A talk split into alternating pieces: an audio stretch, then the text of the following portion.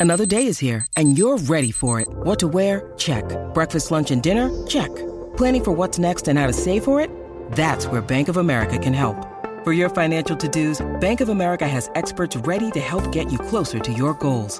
Get started at one of our local financial centers or 24-7 in our mobile banking app. Find a location near you at bankofamerica.com slash talk to us. What would you like the power to do? Mobile banking requires downloading the app and is only available for select devices. Message and data rates may apply. Bank of America and a member FDIC. When you need mealtime inspiration, it's worth shopping Kroger, where you'll find over 30,000 mouthwatering choices that excite your inner foodie. And no matter what tasty choice you make, you'll enjoy our everyday low prices, plus extra ways to save, like digital coupons worth over $600 each week. You can also save up to $1 off per gallon at the pump with fuel points. More savings and more inspiring flavors make shopping Kroger worth it every time. Kroger, fresh for everyone. Fuel restrictions apply. Hey guys, this is Troy, host of CLE Rocks. Thanks for tuning in to our latest live episode focused on the legacy of Prince, recorded at the Music Box Supper Club on May 18th in Cleveland's Flats. CLE Rocks is brought to you by Wonderstruck Music Festival, taking place July 9th and 10th at Lakeland Community College in Kirtland, Ohio. Wonderstruck is coming to Cleveland. For this two day music festival, see top artists including the Lumineers, Vampire Weekend, and more. Get your tickets now at wonderstruckfest.com. Hello, Cleveland!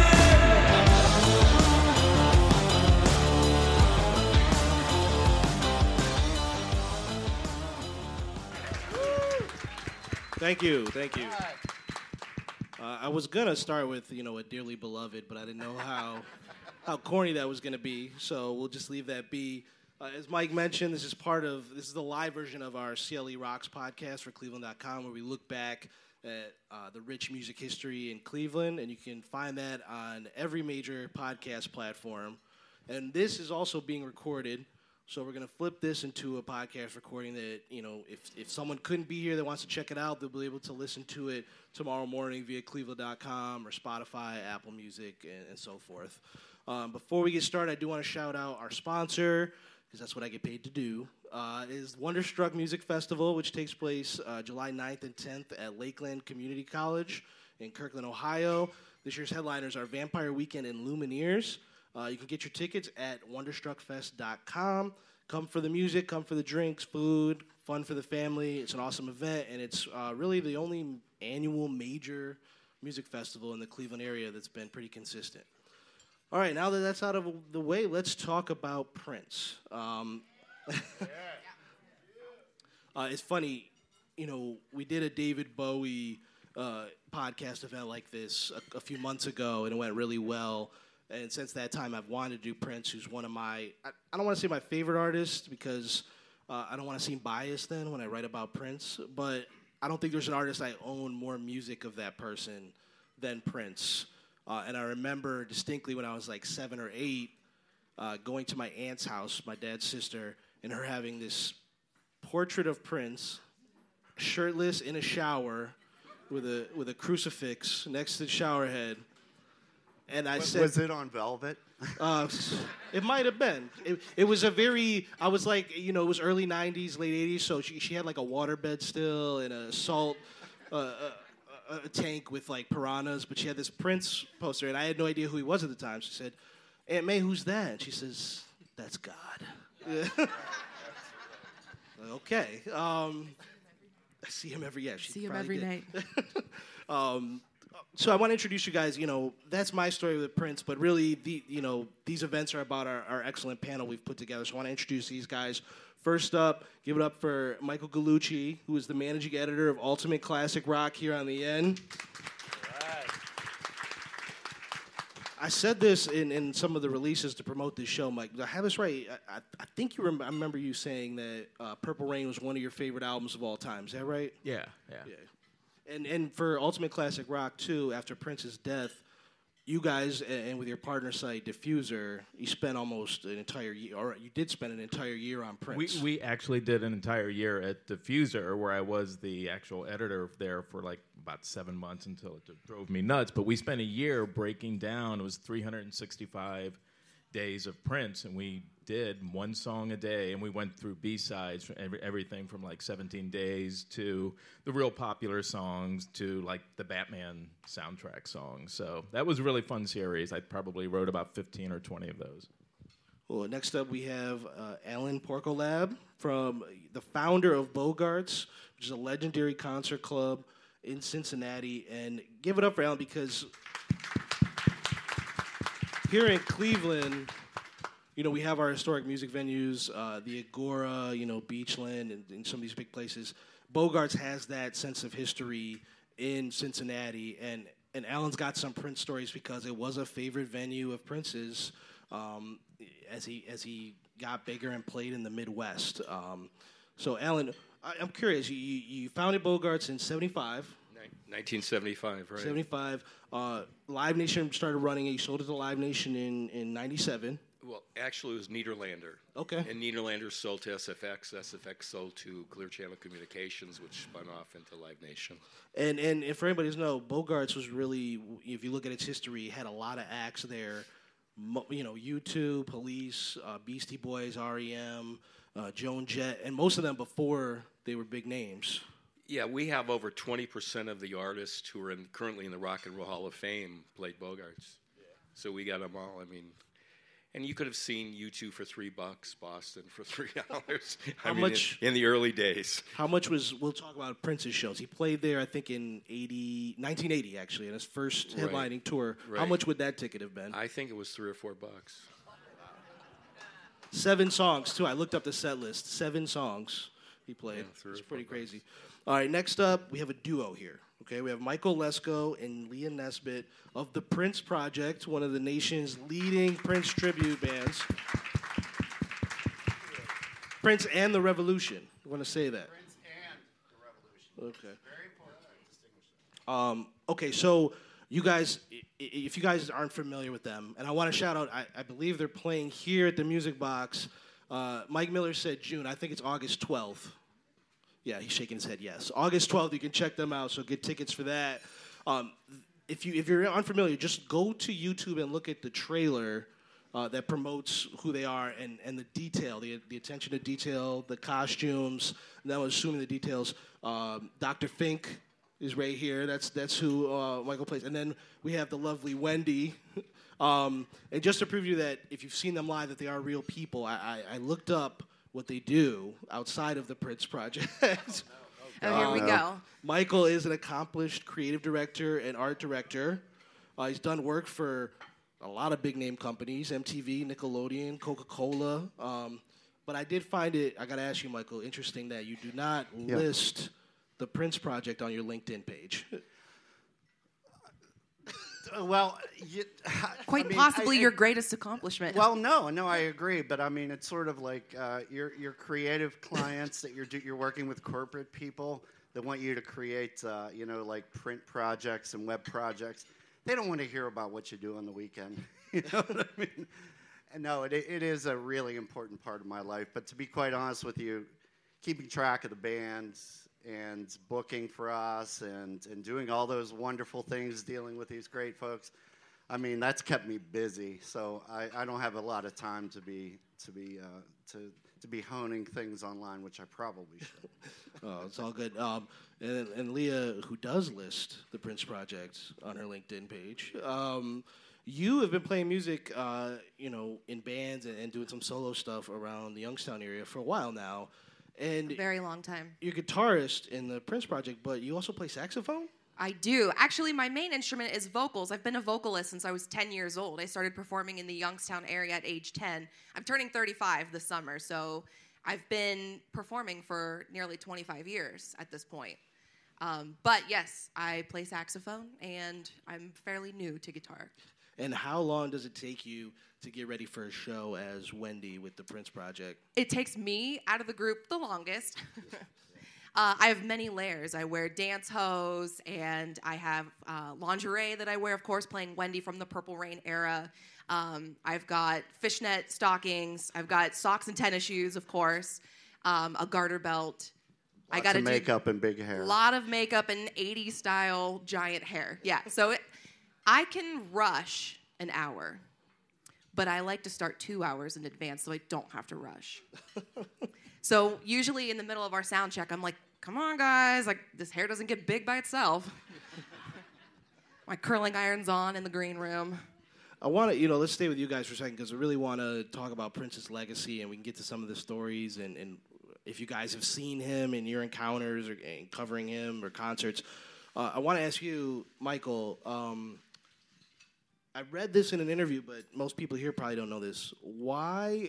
You know the answer to this. Why are there not a lot of Prince tribute acts in the country? Oh, it is. It is super hard to cover Prince. I mean, it's there there are other tribute bands out there. There's some terrific ones like Purple Rain out of Las Vegas, who has a residency at the Tropicana, and then there's uh, yeah, absolutely, They're we fantastic. love them. Um, uh, you know, there's there's the the Purple Experience, the Prince Experience, wonderful, wonderful bands, but it's a really hard act to cover. I mean, because Prince was, you know, was such a phenomenal musician, and, and and I think that the way we've tried to, to kind of make ourselves a little bit different or kind of niche ourselves within that group is uh, everyone starts out being Prince and the Revolution.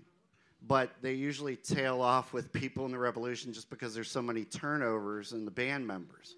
So they have to end up using a lot of people that are, you know, uh, you know, maybe union or, or you know, get a, a new bass player for the weekend or something like that. We've tried to maintain Prince and the Revolution because we, we believe that's a, for, for me, it's the most important part, uh, the, the part that I loved most about Prince and, and the part that I feel like we, we can really shine and do well. And, and the only way to do that is with, like you said earlier, with is, is attention to detail. And that's why there's not a lot of people out there doing it. To be able to get all of that amazing detail of the, the Linn drum machine sounds, the, the 1940s uh, vintage uh, spotlight in the, in the, in the front, uh, all the members of the band, of course, doing the, the, the, these iconic steps, you know. I mean, I, I think it's just important to, if you're going to pay tribute to a guy, do it right, right?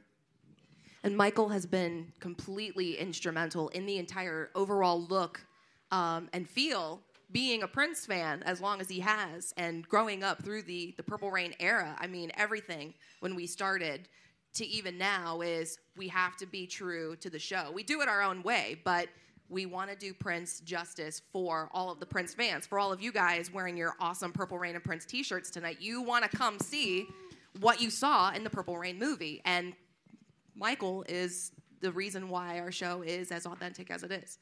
Yeah, the videos I've seen, you know, I haven't had a chance to see you guys live. I'll, you know, I'm looking forward to it in August, but they're really cool.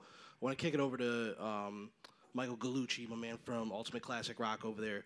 You've covered every you know artists, whether you know interviewing them or doing retrospectives. You've even ranked. I think you've ranked every Beatles song, which is a accomplishment in itself. um, where does Prince rank when you guys when you start talking about when you guys start talking about the, the pantheon of the greatest acts of all time and, and career runs? So he's right up there, right? Oh yeah. I mean, personally, probably top five.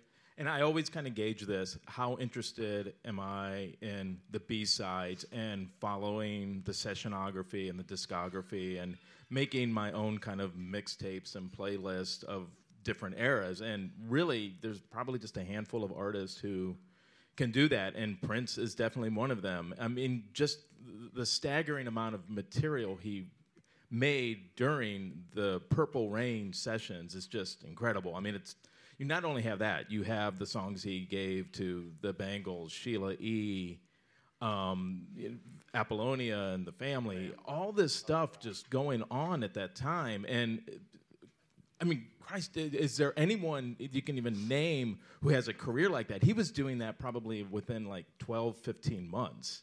I mean, you don't get much greater than that.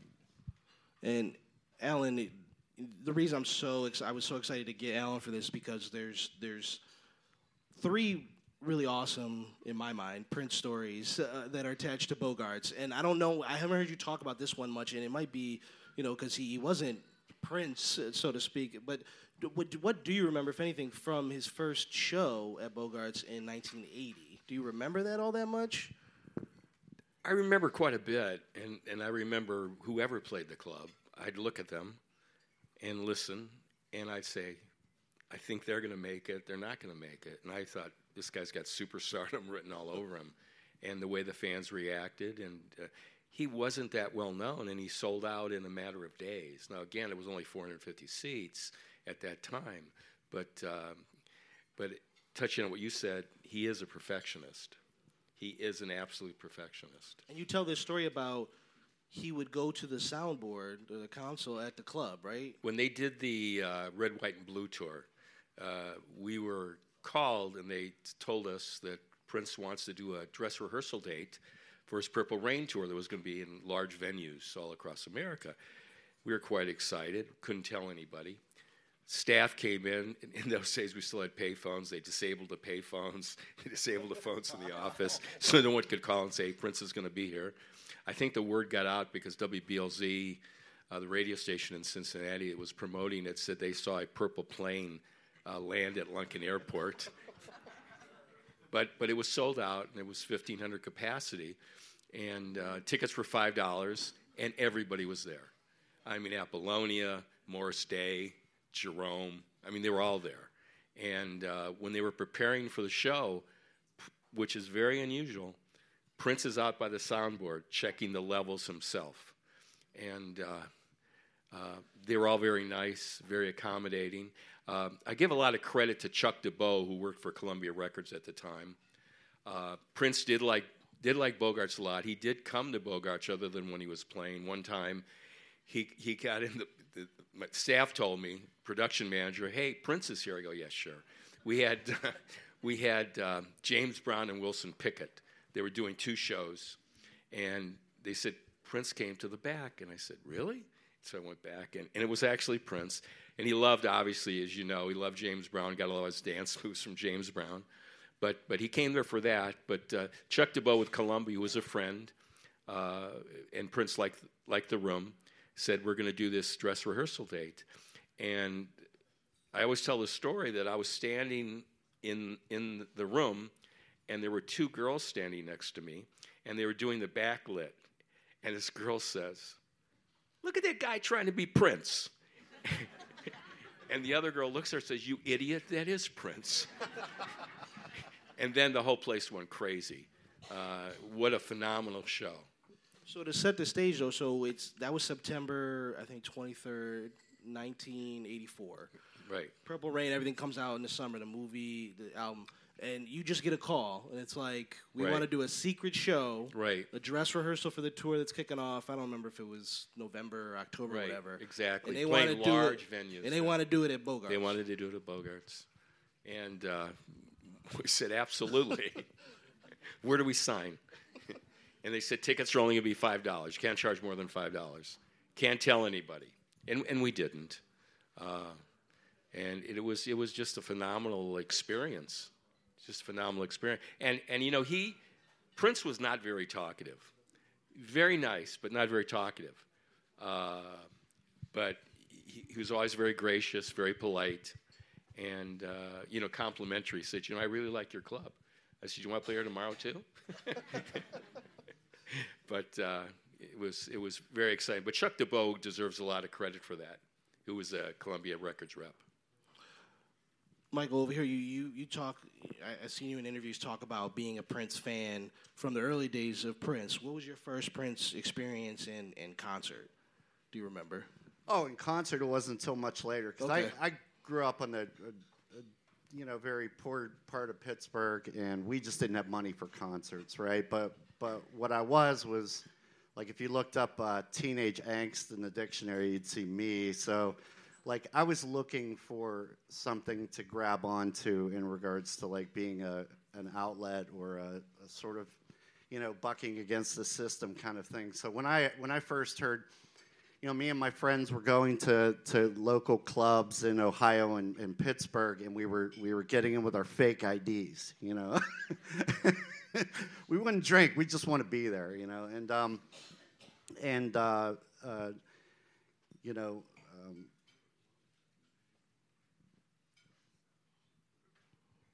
Teenage angst. Yes. Okay. So my yeah. So so at any rate, I had heard like I, I heard more of Morris Day at the clubs than I heard of Prince. But then Prince came out with a few songs from the Dirty Mind album, which I absolutely loved. And then as soon as controversy uh, came around, I was absolutely hooked with this guy. You know, he had the whole rude boy attitude. And then for the, the rest of the, the foreseeable future, I mean, that's what I liked about Prince. I liked the fact that he bucked the system. He didn't care. You know, the whole revolution was something that was against the system. You know, we're going to turn this around because the 80s were so sort of segmented off into style and, and culture and different different music, you know, and the, the one would not cro- cross the other, but Prince was just transcending that. So it was just like I, I just immediately identified with Prince, and I'm just like, I, I have to see this guy, I have to follow this guy, and and really didn't get a chance to really really appreciate him until he was uh, on MTV, which was he was one of the very very first, uh, certainly uh, R&B or black artists to to be on MTV.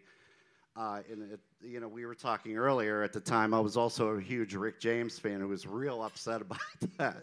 But uh, but then I ended up seeing uh, actually Prince later at the Civic Arena before it was, you know, before they, they moved everything over to the new arena in Pittsburgh. And I just uh, it was a religious experience for me. You know what I mean? I just absolutely loved it. But what I loved about Prince's concert, and I don't know if he did it in the concert that you guys seen too, is he was refining those shows even during when he was playing. You know, if the if the, the lighting director would get something wrong, he would stop the show, make a note on it, and then he would he would go back to his show. And people didn't care; they loved it. But talk about perfectionist for sure. Which show did you see? Yeah, what what tour what year? What tour? Oh, it was, um, gosh, I mean, um, I'm not exactly sure what tour it was because it wasn't it wasn't supporting an album. It was just it was it, it may have been. I mean, it was it was certainly with the New Power Generation, but uh, I don't think it was anything for Sign of the Times or anything like that. And I think it was just sort of circling back around after that because he had no problem at that time covering his whole catalog. You know, I know later on, it, you know, he had some issues in changing things up, but he covered his entire catalog. So it wasn't supporting an album, that's for sure. Yeah, and you talk about the refining. I remember uh, we did a podcast episode, which is how I met um, Alan, is uh, on the 1984 Purple Rain tour, which uh, I'm sure some people here, you know, might have went to the Coliseum two nights that he did uh, that December. Um, yeah, and, and he actually had opened that tour with I think seven straight sold out nights in Detroit at Joe Louis Arena. That's right. Yeah, seven in a row. Yeah, he he. Detroit was really big in, in breaking him outside of, of Minnesota. Um, they had a DJ there that was really into Prince. And I talked to Gary Graff, a reporter uh, who covered those shows, and he said he didn't, they weren't bad, but he said it was good. He was still figuring things out.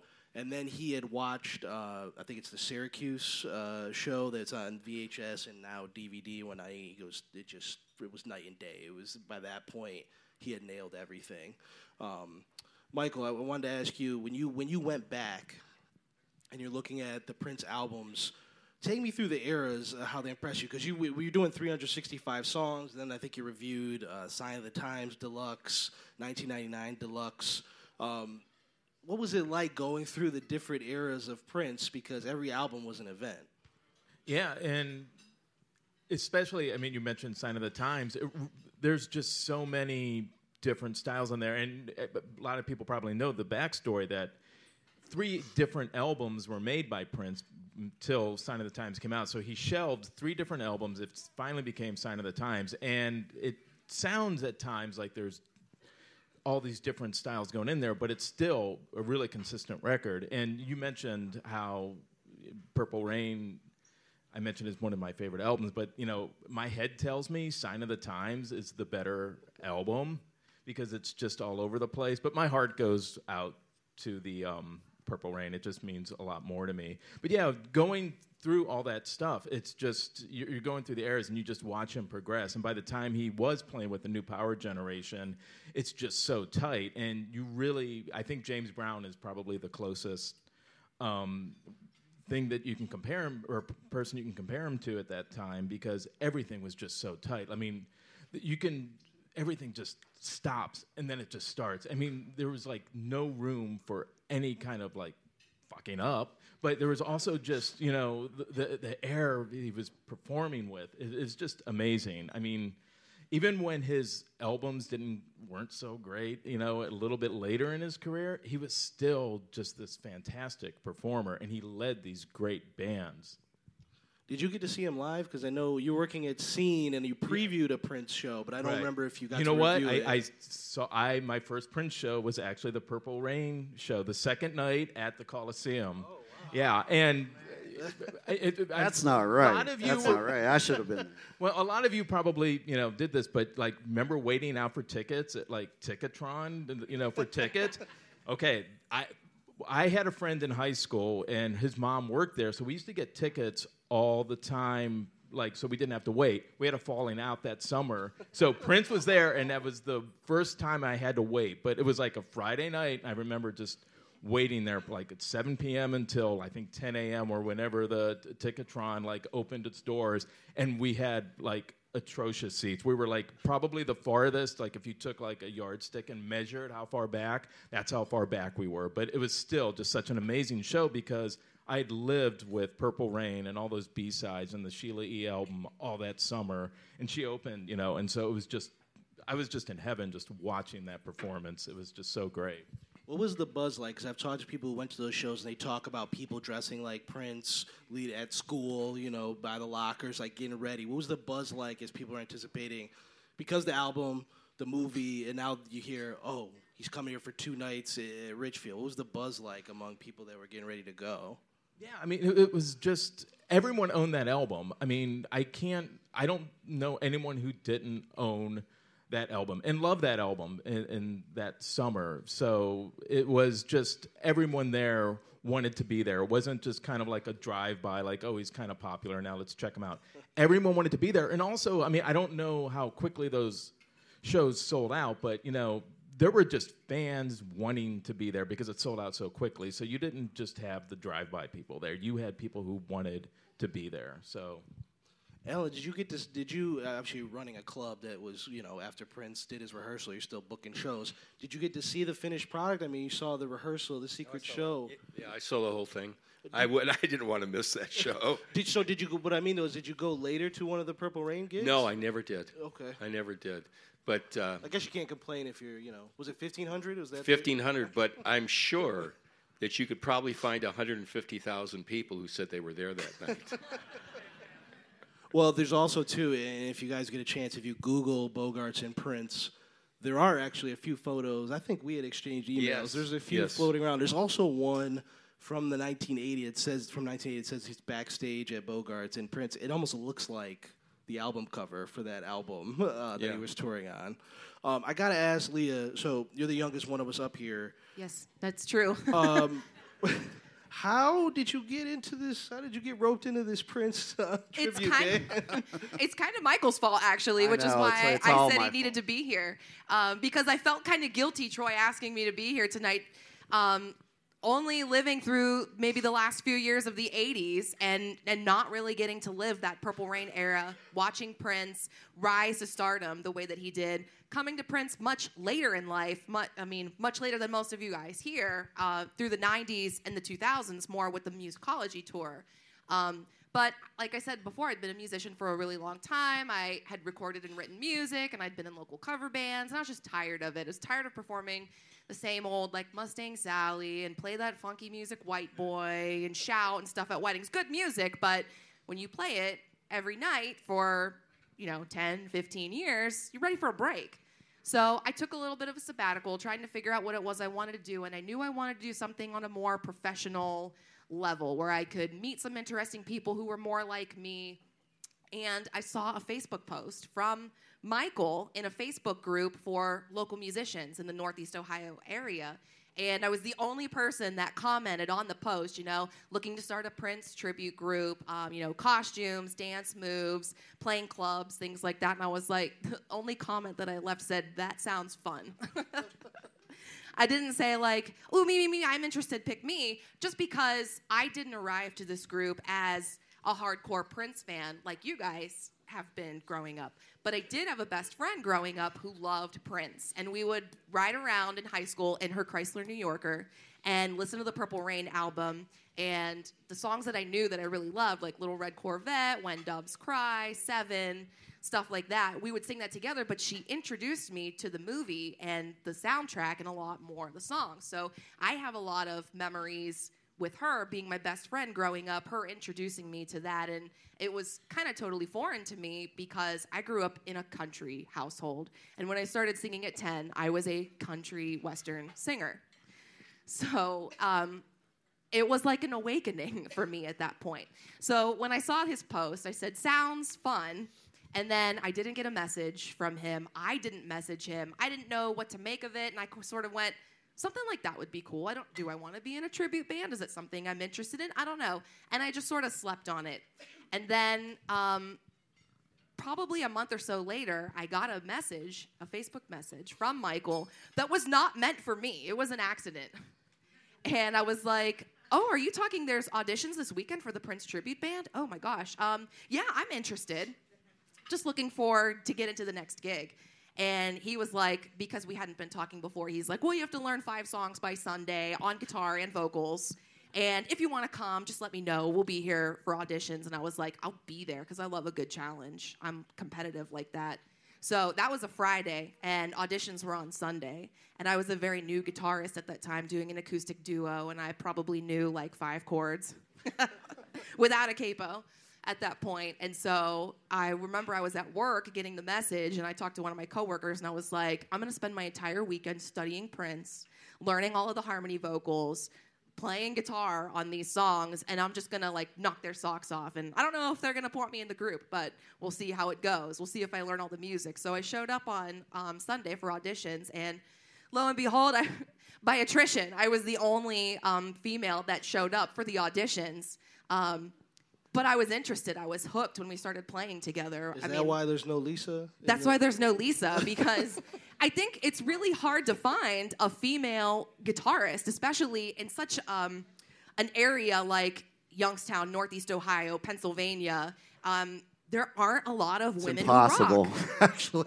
And I wanted to become a woman who rocked. So I was like, all right, I'm going to do this. And here we are. And it's been wildly successful. And I've been loving every minute of it. How how much pressure is there? You know, there's a lot of cover bands out there. You know, you see like okay, there's an ACDC cover band. You nail the vocals, you pretty much got it. You know, how much pressure is there in covering or being a tribute act for Prince? Because everybody out here, everybody coming to the show, they know all the moves verbatim And from the are end of. Purple Rain, all of it. So how much pressure comes when you guys are putting that show together? When it, It- for, Michael, for me, it's it's it's very interesting. I, I kind of take a, a hint from my art career for this. Sort of when you look at an image uh, and you walk away from it, something that's striking to you, you you remember specific things about it. You don't remember absolutely everything. You know, photo, you know, realistic memory, whatever. But you remember those core common details that, that if you have common sense, that you know other people are going to catch as well. So that's what we tried to do because there's no one, there's no one that can reproduce Prince. That's impossible. Uh, we, we took a we took a beating from from a lot of Facebook groups that thought that we were you know we really are a tribute. We're not trying to trying to you know. I just it broke my heart to be able to know that I'm not going to hear this guy's music live again from him. You know what I mean? It broke my heart. Um, and I know, yeah, absolutely. So I, so I'm like, I'm like, I felt compelled to do it, you know, and it and it was just something that that I, I had to move forward. You know what I mean? And um, and, and and gosh, I mean, when if if I could step back a second for, with Leah, is that the the most critical part in the whole band was going to be her part, because I knew I I don't know why, but I knew I could find a Prince performer.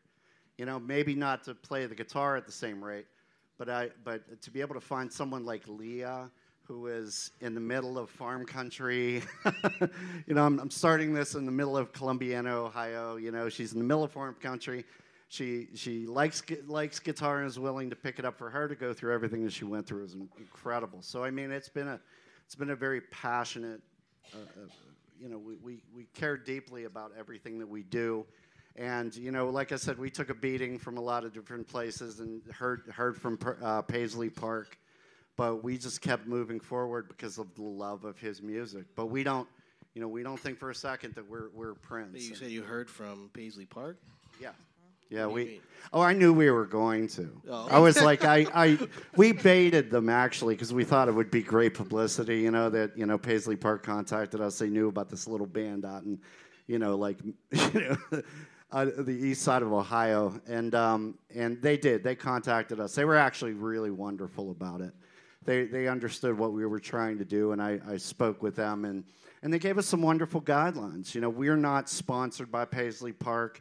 We're not, uh, you know, endorsed by them, but they, but you know, they, they were encouraged to hear that other people were out there trying to keep the music going, and and I couldn't have been happier about that, especially when, and that's that's kept my heart going for Paisley Park even through these like you know these announcements of them taking away, you know, Morris Day and the Time's name, you know, things like you know petty little things like that, but it's it's just. Uh, yeah, we, we knew we would hear from them, and we walked that. Being a creative director, I knew how to walk the uh, the line as far as not uh, going into copyright infringement and trademarks and things like that.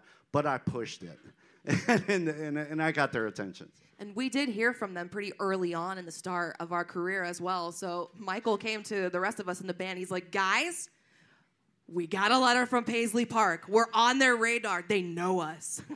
We got a I mean- we got a cease and desist order on a Facebook post. Thank you very much. Thank was- you. Thank a very, you. very kindly worded letter. Like, you got to be careful how you use Prince's name. It can't be the biggest word on your poster, and you have to put this really nice, like, little um, paragraph and disclaimer on all of your social media so that they know that you're not really associated with Paisley Park. But they did say, you know, keep going, keep sharing the music, keep doing what you're doing. Just, you know, under Until, our guidelines. until we shut you down. No. yeah, yeah. Alan, I want to ask you. You know, uh, Michael mentions you know not being able to hear any more music from Prince, his death. I'm curious because what was it like? You you had this secret show that was legendary, and I'm sure it's a story you told is, is part of you know your career in the industry and at Bogarts. Did, were people asking you about that over time? Because it seemed like after his death there was a rush for Prince content. Did you get feel sort of bombarded about this show that happened so long ago? You know, actually, I've got a lot of calls from Cincinnati, from TV, radio, and newspapers about the show. I want to add one thing. I wanted to be a musician growing up. I grew up in Lorain, Ohio, by the way. Uh, spent 45 years in Cincinnati. But uh, I wanted to be a musician. I played the keyboards poorly. People, Ah, keyboards. Nice. people would pay me not to play. but I managed the band when I was still in high school. So that's how I got into this end of the business. But yes, um, TV stations called, radio stations called, newspapers called, all about Prince. And uh, it, it- it, was a, it was a tremendous loss. It was a tremendous loss to me. Now, per- personally, growing up in Lorain, uh, I didn't. I, I think at that time it was WKYC, but I listened to CKLW. I love CKLW, and you know, Live of the Rooster Tail with the Four Tops. I'll tell you an interesting story. It's not about Prince; it was the Four Tops. You don't hear about loyalty much anymore. When the Four Tops played Bogarts, um, Duke, talking to Duke, and he was telling me what a great guy Levi Stubbs was, who did all the lead vocals. And he said when they were doing Lady Sings the Blues, they came to Levi Stubbs. They wanted him to play the Billy Dee Williams part. And Levi Stubbs said, Yeah, I'll do that. What about the three other tops? And they said, We don't have anything in the movie for them. He turned down that role out of loyalty to the four tops. Yeah, you don't hear much of that anymore, do you? You don't hear much of that anymore. But, but I grew up with that kind of music, you know, Marvin Gaye, the Four Tops, Martha and the Vandellas. I always had a love for music, although my career went in a different direction. When I went back to the university to work on a master's, I was tired of school, and that's why I started Bogarts. We, we bought Bogarts, which was called the Inner Circle, and its greatest claim to fame, other than it was closed, uh, was that Johnny Bench debuted his singing career at this club. And uh, we started out and it was a real struggle. As I told uh, Troy, in our first seven months, we lost a quarter million dollars. And, and it was a struggle to turn it around. But uh, thanks to the good people of Cincinnati and surrounding areas and the great artists that played there, uh, we were able to do that. We were able to persevere. And you mentioned, you know, being from Lorain um, and, and, and being a fan of Motown. You know, Cleveland had a hub, right? Leo's Casino. Leo's Casino. Where you were able to see like Smokey Robinson, the Miracle Supremes. They came here quite often. Yes, Leo's was legendary, Yeah. obviously, and uh, that was always impressive. I kind of got the urge to do something uh, like Bogarts from Leo's Casino. I mean, what they were able to do. Uh, but yeah, Motown. My favorite music was Motown, and talk about legendary artist, genius, Berry Gordy. I mean, Berry Gordy. That guy's amazing. Michael, let me, you know, I want to get back to Prince with you.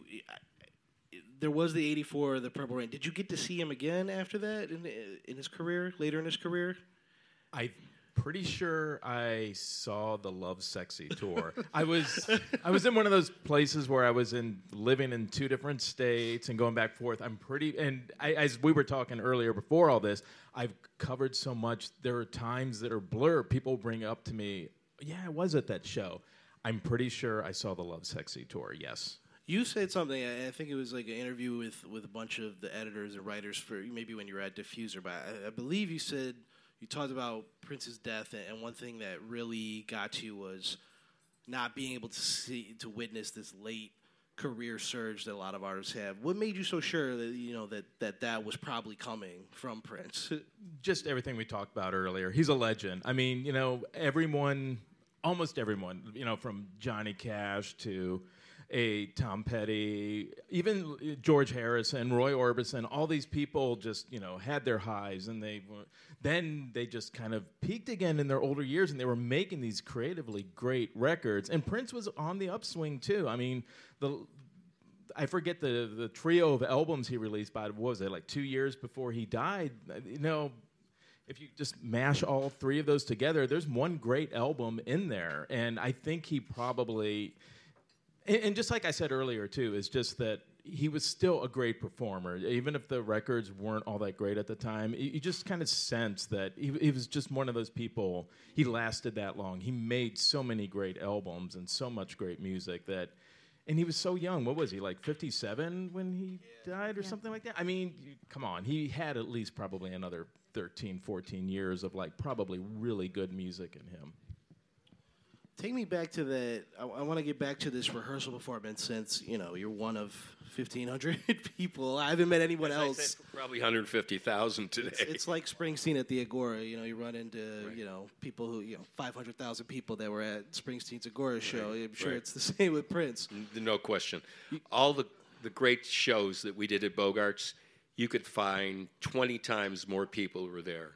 I mean, you know, for Boston, um, they sold out two shows. And in those days, I think we were 300 seats, 350 seats, but you could find 30 times more. Everybody went to that show. So for the very popular shows, yeah, I was there. I was there. Just like all the people say, I saw the no hitter that Len Barker threw uh, in person. But uh, no, that show really demonstrated, you know, his artistry. And again, he was such a perfectionist, making sure everything was right. I mean, they went through the rehearsal. The rehearsal was probably three hours that day. How did you guys man? I know it's different time. There's no social media or, or cell phones back then, but how do you keep? I, I'm imagining that the word got out a little bit because the show sold out. But how did you keep it from a mob of fifty thousand people showing up outside of Bogarts? Well, well, as I said earlier, they disabled the payphones.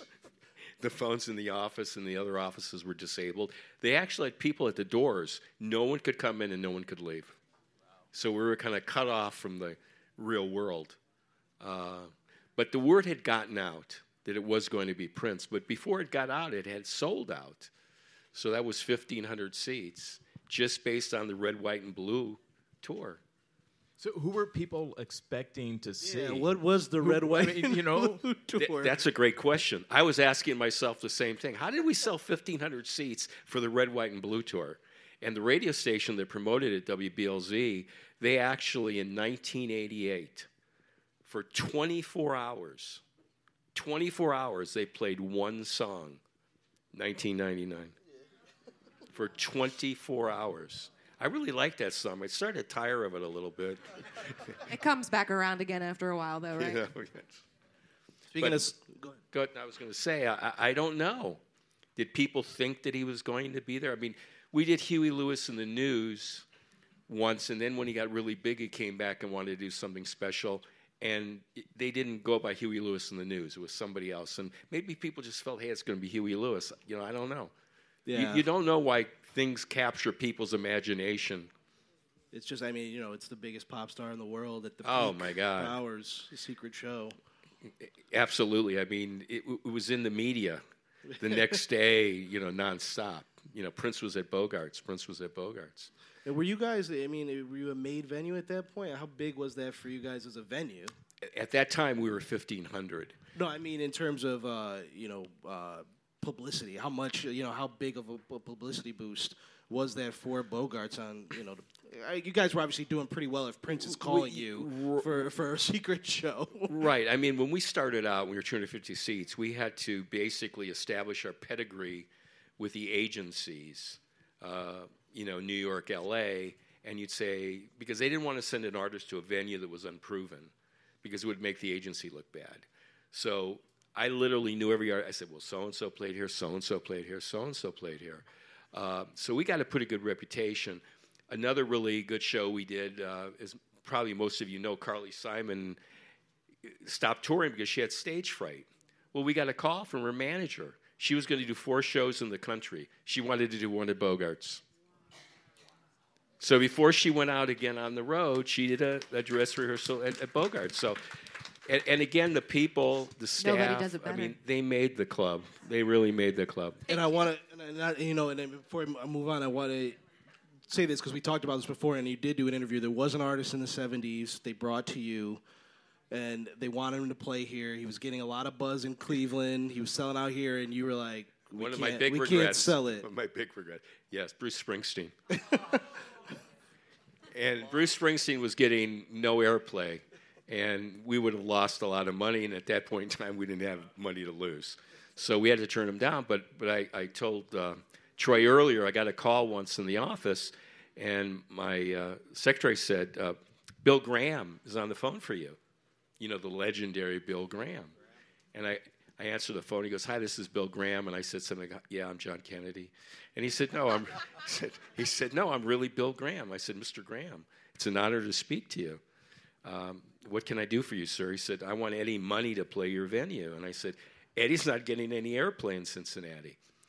And so we pitched an idea to him to do a free show where we would paper the house. And we did, and it was packed. And after that, he got a lot of airplay and became a very popular artist. But that was one of the things we did with a number of artists who were not getting exposure. Believe it or not, Tom Petty and the Heartbreakers was a free show at Bogarts. And you was telling we were all sitting over there chatting before this, and the most passion you got was recounting uh, somebody from Tina Turner's camp called and wanted her to play Bogarts, and what- rem- someone in your team never called them back. Yeah, we found out, and, I- and, and she was popular then. We found out that somebody knew my production manager and called my production manager about a teen, Tina Turner playing at the club. I found out about this, obviously, after the fact. He never called back. I wanted to fire him, but I, I didn't have the heart. Uh, we're going to take questions in a little bit or comments if you guys want to share memories. Uh, But I did want to ask you guys over here Prince songs, okay? It's a vast catalog. And obviously, you guys are Prince and the Revolution.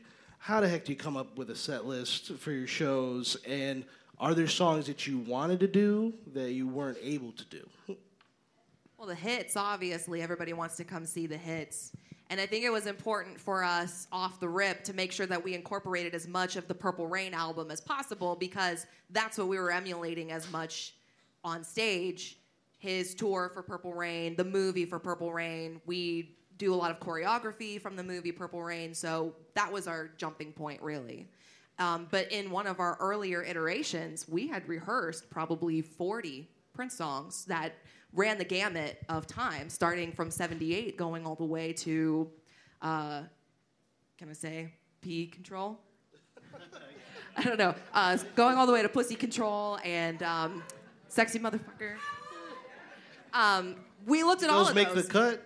The- the- No, no, because we ended up deciding to stay within the Purple Rain era, within the Revolution era, and and then we go, you know, oh, we should do the look because you know you could sing it and um, it's a great song, and then a couple of guys will be like, yeah, but is it Purple Rain era? Is it the Revolution? So like we mince over little details like that because the fans really care about that thing. But fans come to our shows and they want to hear all the songs that I mentioned. I mean, I think P Control is probably one of our most requested songs, as a matter of fact.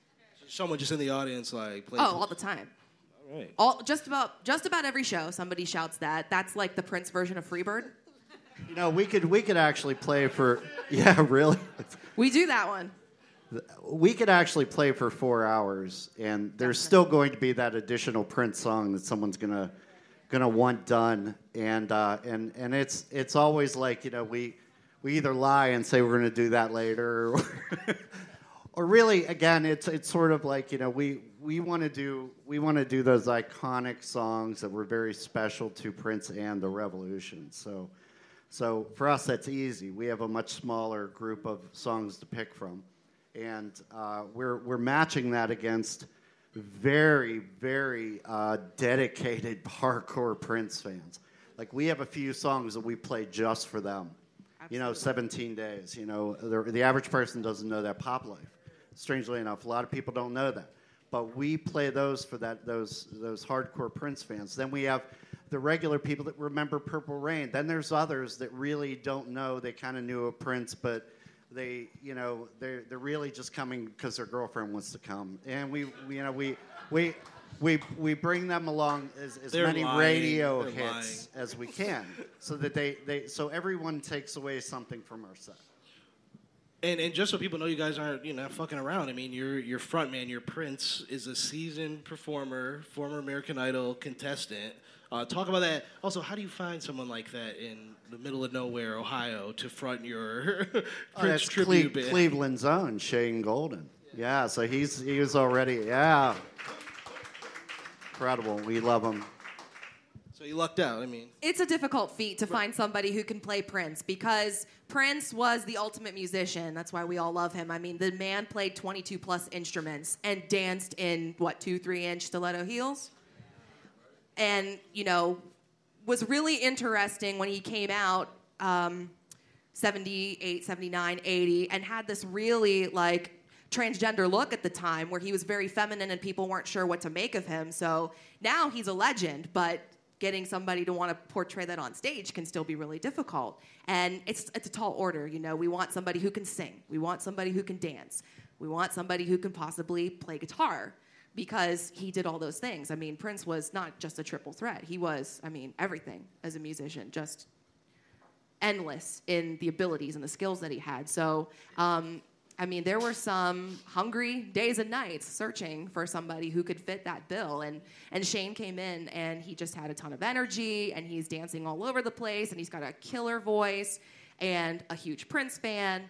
Um, and learning guitar to do it as well. So he's just been nothing but fantastic as a frontman for our group and trying to play Prince and eager to take on the challenge as well, wanting to make sure that we please all the fans.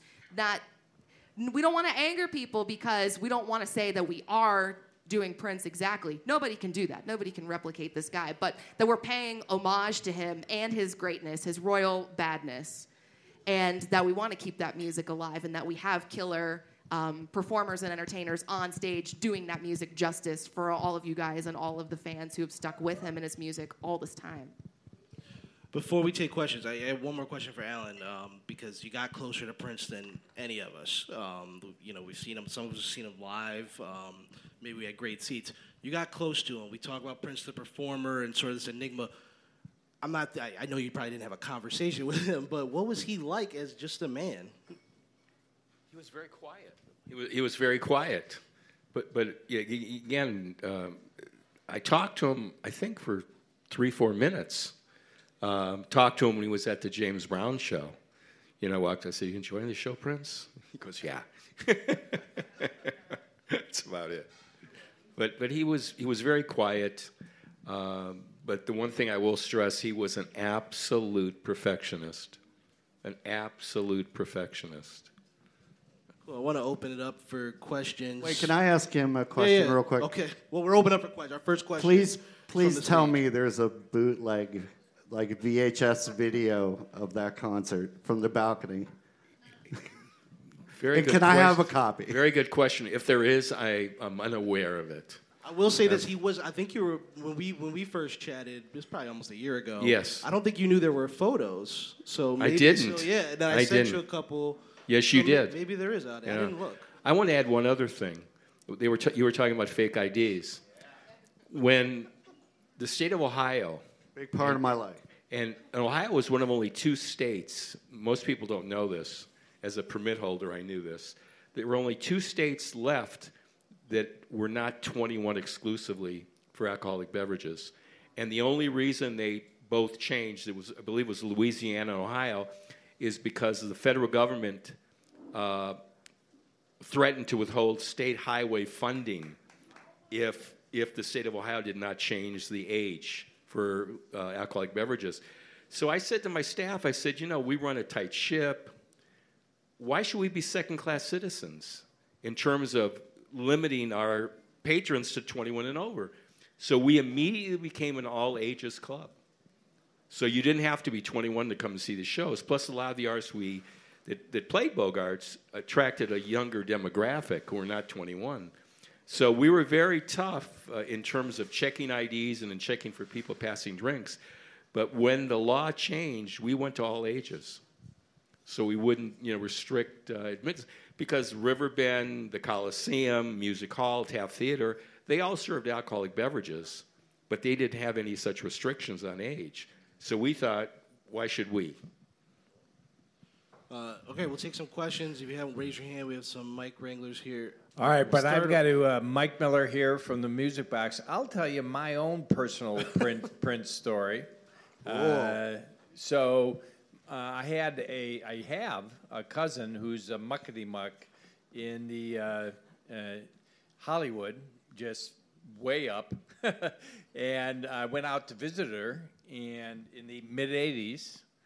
Uh, and so she uh, promised me to take me to one of the you know most popular restaurants in LA, and those turn over pretty quickly, folks. So we walk in, and they said, "No, no, uh, we're closed for a private party tonight." And there's no one in the restaurant; it's completely empty. And she had the muscle to say, "We're eating here." so they stuck us over in the corner. Who walks in the door with a lovely young lady? Prince. He had bought out the restaurant that night. And he was on a first date. The reason I found that out is as soon as I walked, I saw him walk in the door, I said, I'm going to go over and say hello. now, I owned a blues club in Chicago at the time. So I, she's like, no, no, no, no. but I went over and said hello to Prince and said I owned a club in Chicago and a blues club. Uh, we just presented a fellow by the name of Buddy Guy last weekend, and he was like, "You presented Buddy Guy?" And I said, "Yeah, in Chicago." I got to sit with him for 20 minutes and talk all the blues music. He wanted to know the name of every blues artist we had presented at this club in Chicago, and he wanted my opinion on who the best guitarist was. And so I got to spend 20 minutes at a table. The entire time, I'm staring at his girl because she was very pretty. So that's my story. Who else has another question over here? We have a question. We're gonna go over here first, sir. Mid 80s. I don't remember. Yeah, we'll go right here. Hello. You did a phenomenal job uh, facilitating. Thank you. Oh, thank you very much. Absolutely. Appreciate that. Awesome job, Troy. I'm here with my lovely girlfriend who is a big Prince fan. I'm more of a classic rock 60s and 70s, but Prince is obviously uber talented. We're sorry to hear that. Uh, sorry. She is too.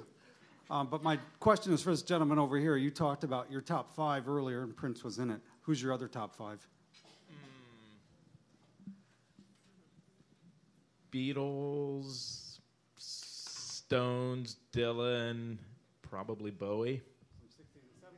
Yeah. Thank you. Yeah. Mike, there's somebody I think behind. Uh, we'll go right here. Then Mike, there's somebody. Oh, okay. All right. Go ahead, uh, sir.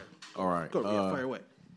Yeah, uh, favorite B side and least favorite Prince album. That's for anybody up there. Oh, I got. Oh, I want to. I know you guys want. I got to chime in.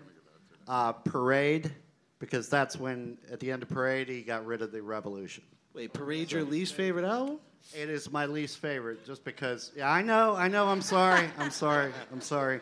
But Eric Leeds and then Atlanta Bliss came in and and he played the whole joke on the Revolution, thinking that you know.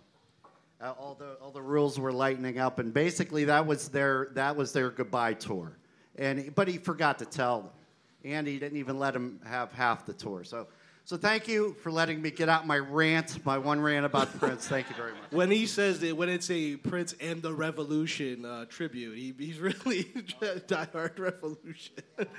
uh, Michael, you you you went hard on the B sides. So do you have a favorite B side? I mean, Yeah, um, there's so many. I mean, Shockadelica is up there. I love that song. 17 Days is up there, but it, probably Erotic City. It should have been That on one the is my album. favorite. All right. And it's yes.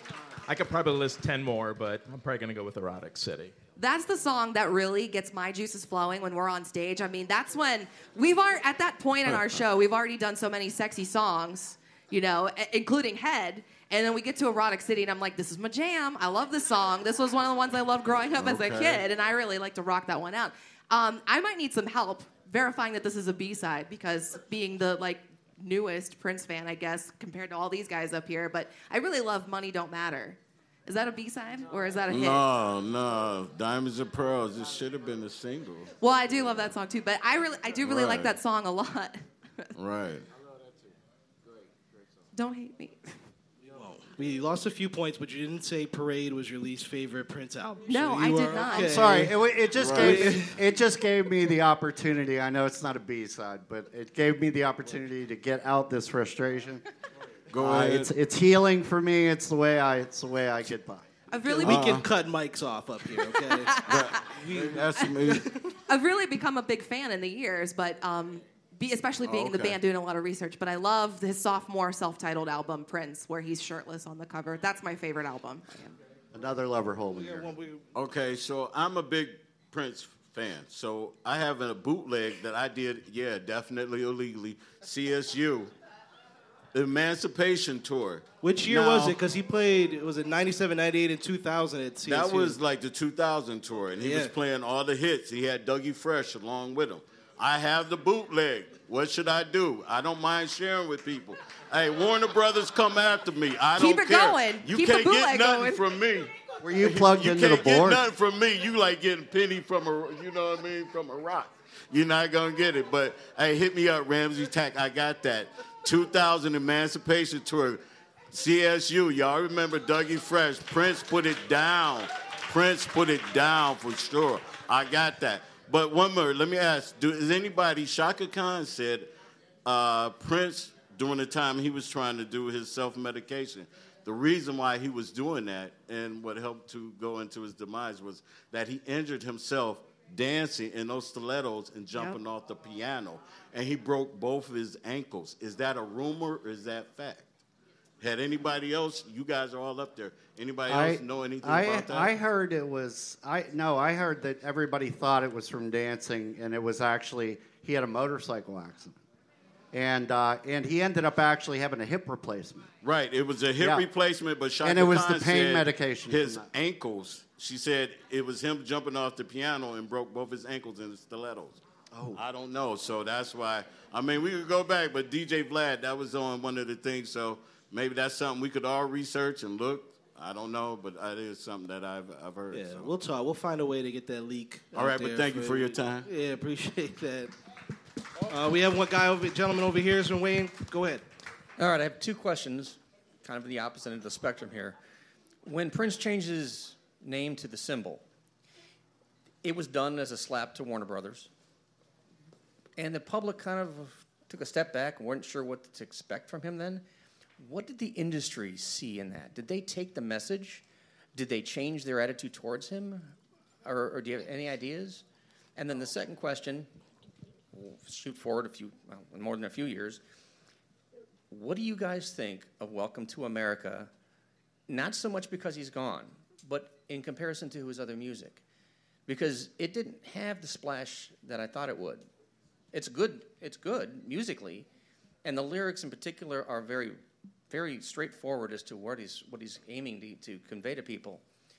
Is it the culture today that didn't accept it or didn't embrace it? Do you have any ideas? Two good questions. Answer them both. Michael, did you guys review Welcome to America? Um, I don't know if we did or not, but I heard it and I love it. I think it was probably if it had come out when he was alive, it probably would have been his best record since Musicology. I don't know why. I mean, taste change. I don't know. I mean, how many veteran artists are still selling well? I mean, I, I guess I can ask that rhetorically and put the pieces together. Not only know. that, at that point, I think the estate had already released several albums after he had passed. And This was the first like real one with all unreleased material. I mean, the other things they'd done besides the originals and the piano and microphone had all been reissues with all the. The Sign of the Times one is great. If all of you haven't heard the, I, don't even know how many five discs on it or something. All the B sides and all of the stuff that was left over from the sessions. It's amazing. But I, I don't know if that's so much it or not. I mean, maybe there was. I mean, the estate was releasing one album a year at that point. It, they could have just gotten beaten down. The whole Elvis thing, you know, so many reissues, you know. a lot of fans in the Facebook groups that that we're in and we market some of our shows to. I see a lot of the content that they post, and they were really upset after he passed, and the estate was still releasing these albums. They're like, he's gone, you know, it was against his wishes that he wanted this released, um, but people bought it anyway, including those people, and they listened to it and they would promote it and share it in those groups. But a lot of people were just really upset that, that his estate would go back and, and do that after he had been gone. Yeah, that could be. I mean, at that point, with legacy artist like that, you have the real fans are the ones who are still buying these records, and maybe there was some backlash. I think with the what I remember, I, I was younger uh, with the symbol. I remember my parents, distinct, both Prince fans, being on opposite sides of the fence. So I remember my mom being like, "He's a weirdo. He's turned into a weirdo. I don't understand this."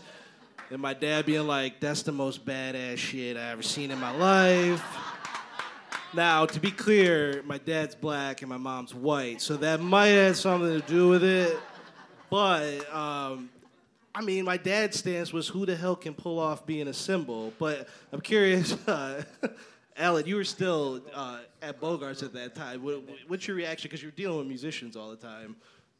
One of the biggest stars of all time just becoming a symbol to the point where you can't call him anything. you know, most of the people I knew thought it was very unusual, but they still wanted the music because he was a great artist, and the music is going to sell, whether he's a symbol or whether he's Prince. And if it would have been anybody else, it might not have worked. And it's just like when you talk about, it, I mean, tastes change. I mean, I don't think the Archies would do real big today, would they? But they were pretty big back What I find is really interesting too. I was thinking about like um, like the, the the music that Prince wrote for other artists. I mean, he ended up hitting number one many other times through other artists. And and that was the great thing about when we started doing his music and, and looking at the songs we were going to do and how different they were from each other. But it was all the fact that it was Prince because if you look at Manic Monday, if you look at you know. Uh, you know, nothing compares to you. You couldn't link that back to Prince just by hearing it. You know what I mean? It just was totally different. But it's like, um, you know, I was I was really impressed that his musical career did continue on, very popular, uh, through these other songs and this other work that he did. And and I think the symbol to put the point of your question, I think the symbol thing is aged better when you look back at it, you know, as opposed to the time, of course. Uh, any other? We have. Wait. Wait, wait, wait.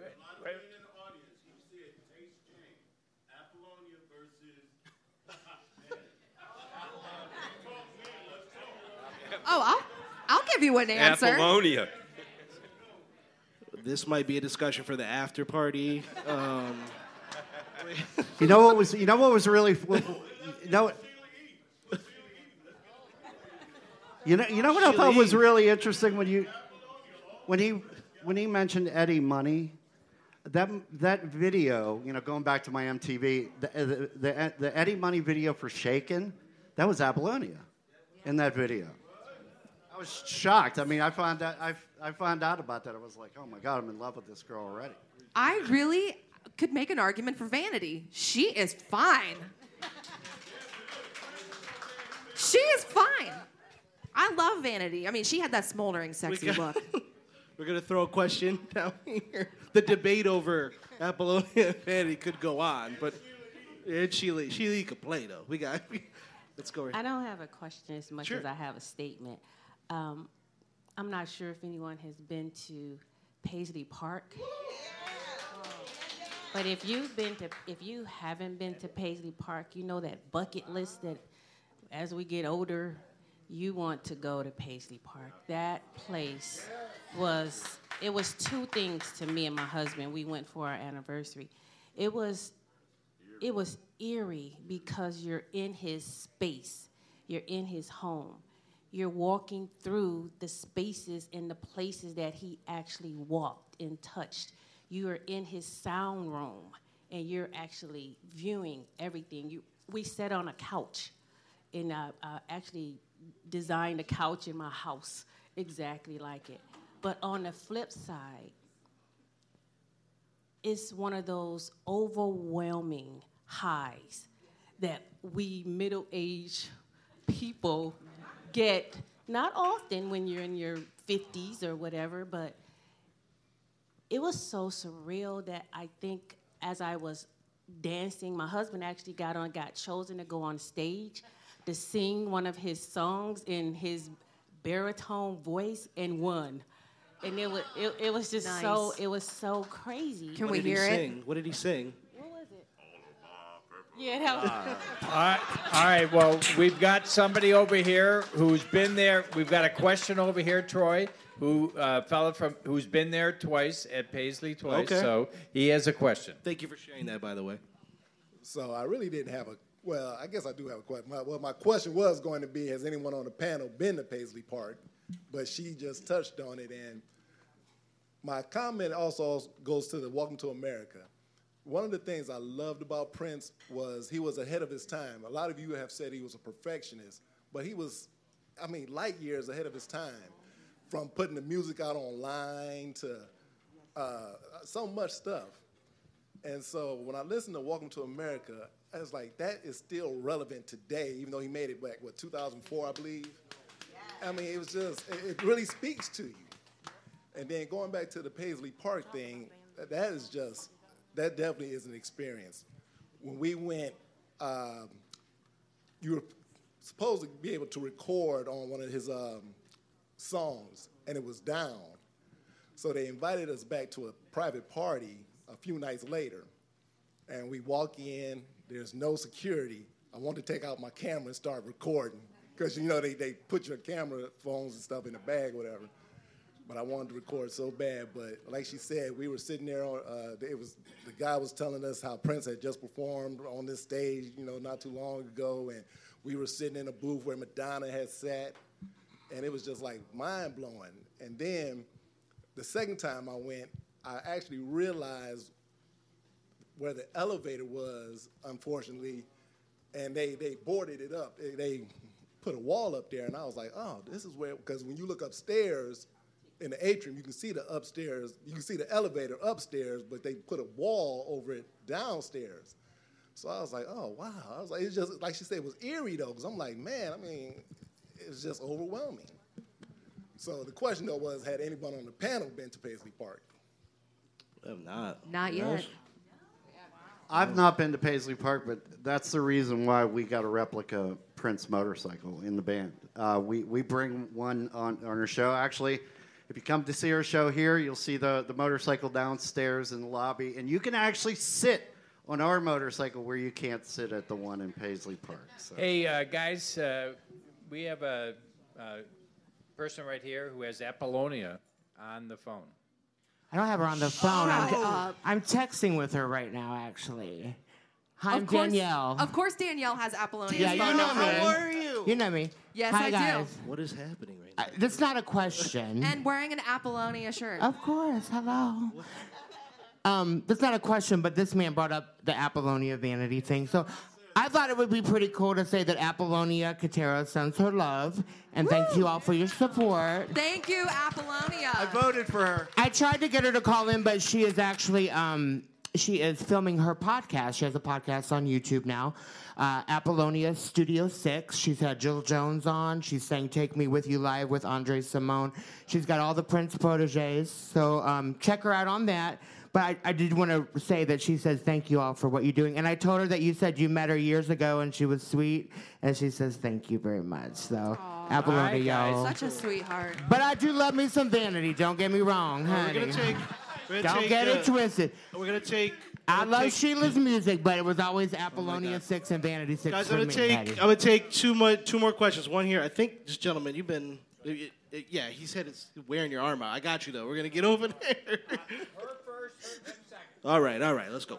Okay, one of my first. I'll squeeze you. No, it was the first concert I paid for myself. I turned 18 years old. I'm gonna see how many people was here that went to this concert at Public Hall, Prince, The Time, and Vanity Six. Do anybody remember that? Okay. okay, I just You said to seventeen dollars. And the second part is any information from you guys on stage about the path of Prince with Larry Graham and that concert that they have, and the writing for Chaka Khan. So many people do not know the connection the three of them had together performing and how many songs Prince wrote for Chaka Khan and their relationship. So that's the, my part two question. Mike, do you want to take that? What was the question? you. And that's such a fantastic song. Again, that's on my favorite Prince album.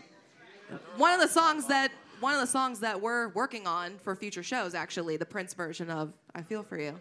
We were looking at the relationship with, with Prince, Larry Graham, and, and, and Chaka Khan. How you know um, Prince wrote a lot of songs for a lot of people, and, and, and Chaka Khan, obviously, her, you know, arguably one of her biggest hits uh, was from him. Um, you know, and I think she was making that point that their career, you know, her career is tied to his and the impact that he had on that. I don't know if it's so much a question, but I think she was bringing that into the spotlight. yes. Oh, I forgot to mention one more thing. Yeah, go ahead.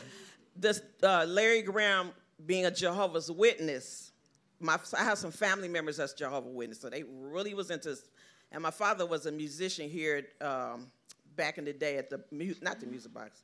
Okay. Anyway, anyway, um, and he brought it to my attention because he was into that. And he said, you know, uh, he's studying with Larry Graham to be a witness and became a witness. So part of that story, um, what do you guys have any information about, about that? Because I noticed at the award show, he apologized on stage for saying he made songs that might have offended people and that he wasn't that type of person before.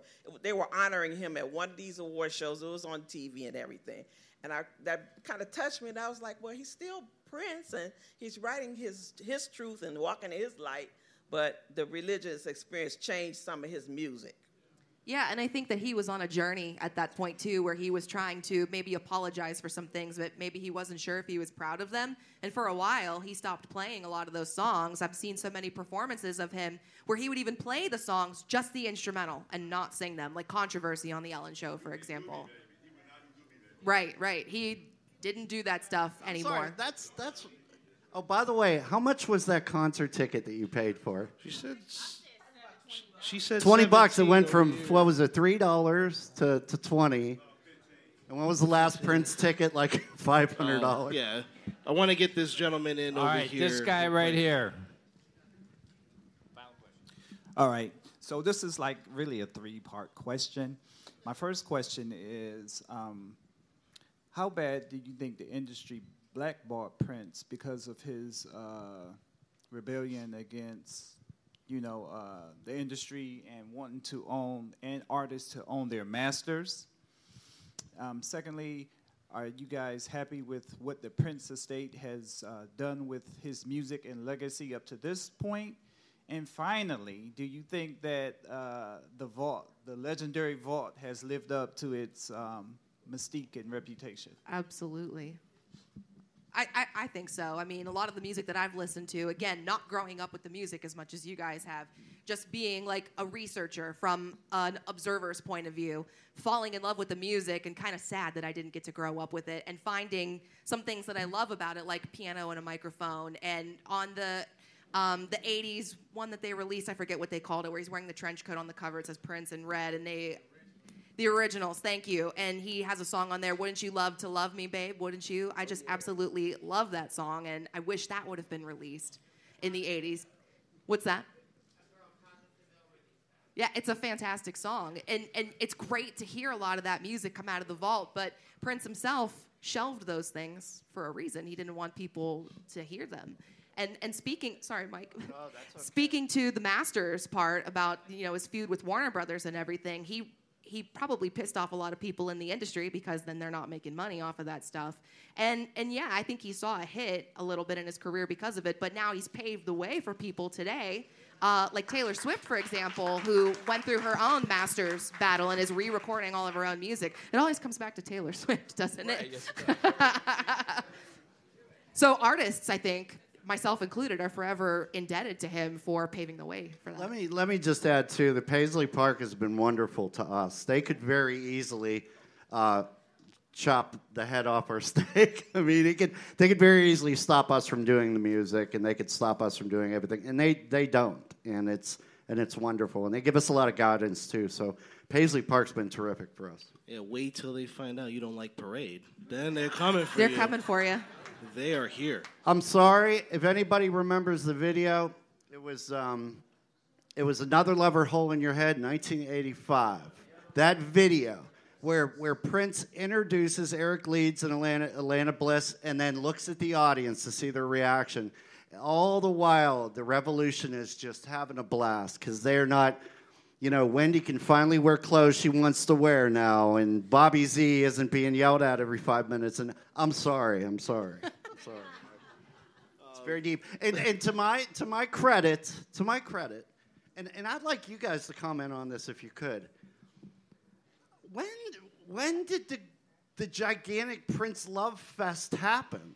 Because for a majority of his career prior to him dying, everybody respected his music, but uh, as far as like his relationship with the time, his relationship with Morris Day, his relationship with the, the record companies, his relationship with a lot of people uh, was bad.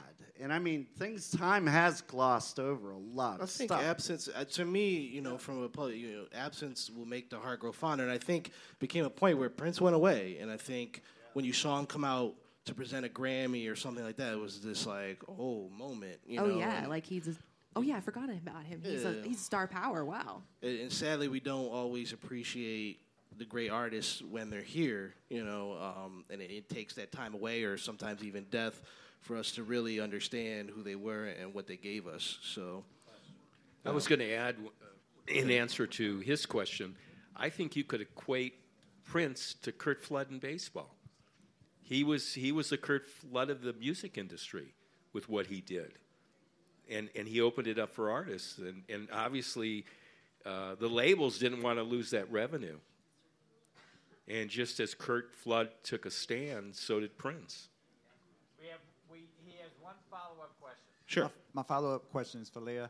Um, earlier, you kind of mentioned that the songs in the vault were songs that Prince didn't want you to hear. Do you think it was more of that, or that he has he was such a prolific uh, songwriter that he couldn't release everything. Uh, you know, he chose some that worked best with those albums at the time. And when he wanted to release more music, obviously Warner Brothers felt as though he was flooding the industry and that would cut into profits. So do you think that he didn't want them out or that it just wasn't right at the right time to release them?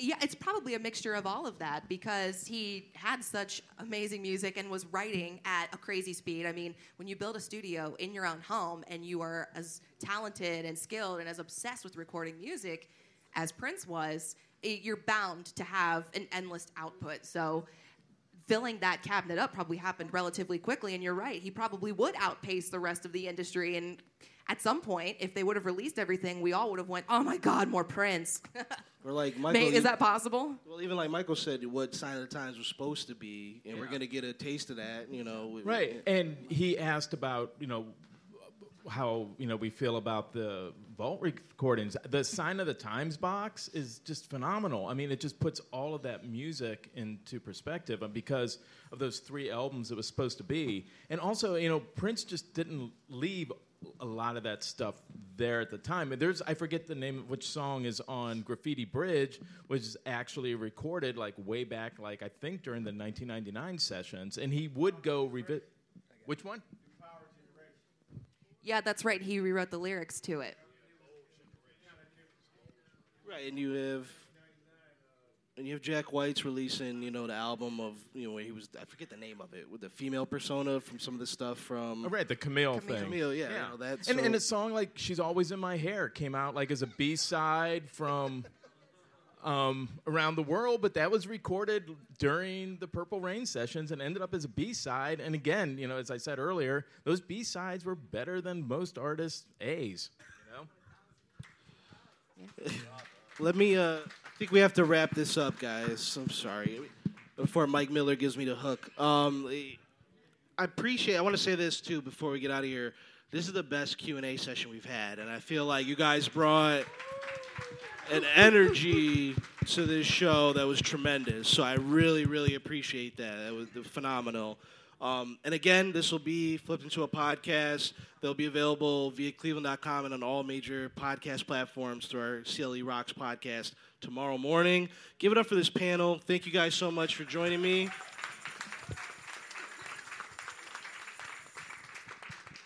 Much love and long live Prince. Thank you, everybody. Have a good night. Wonderstruck is coming to Cleveland. For this two day music festival, see top artists including the Lumineers, Vampire Weekend, and more.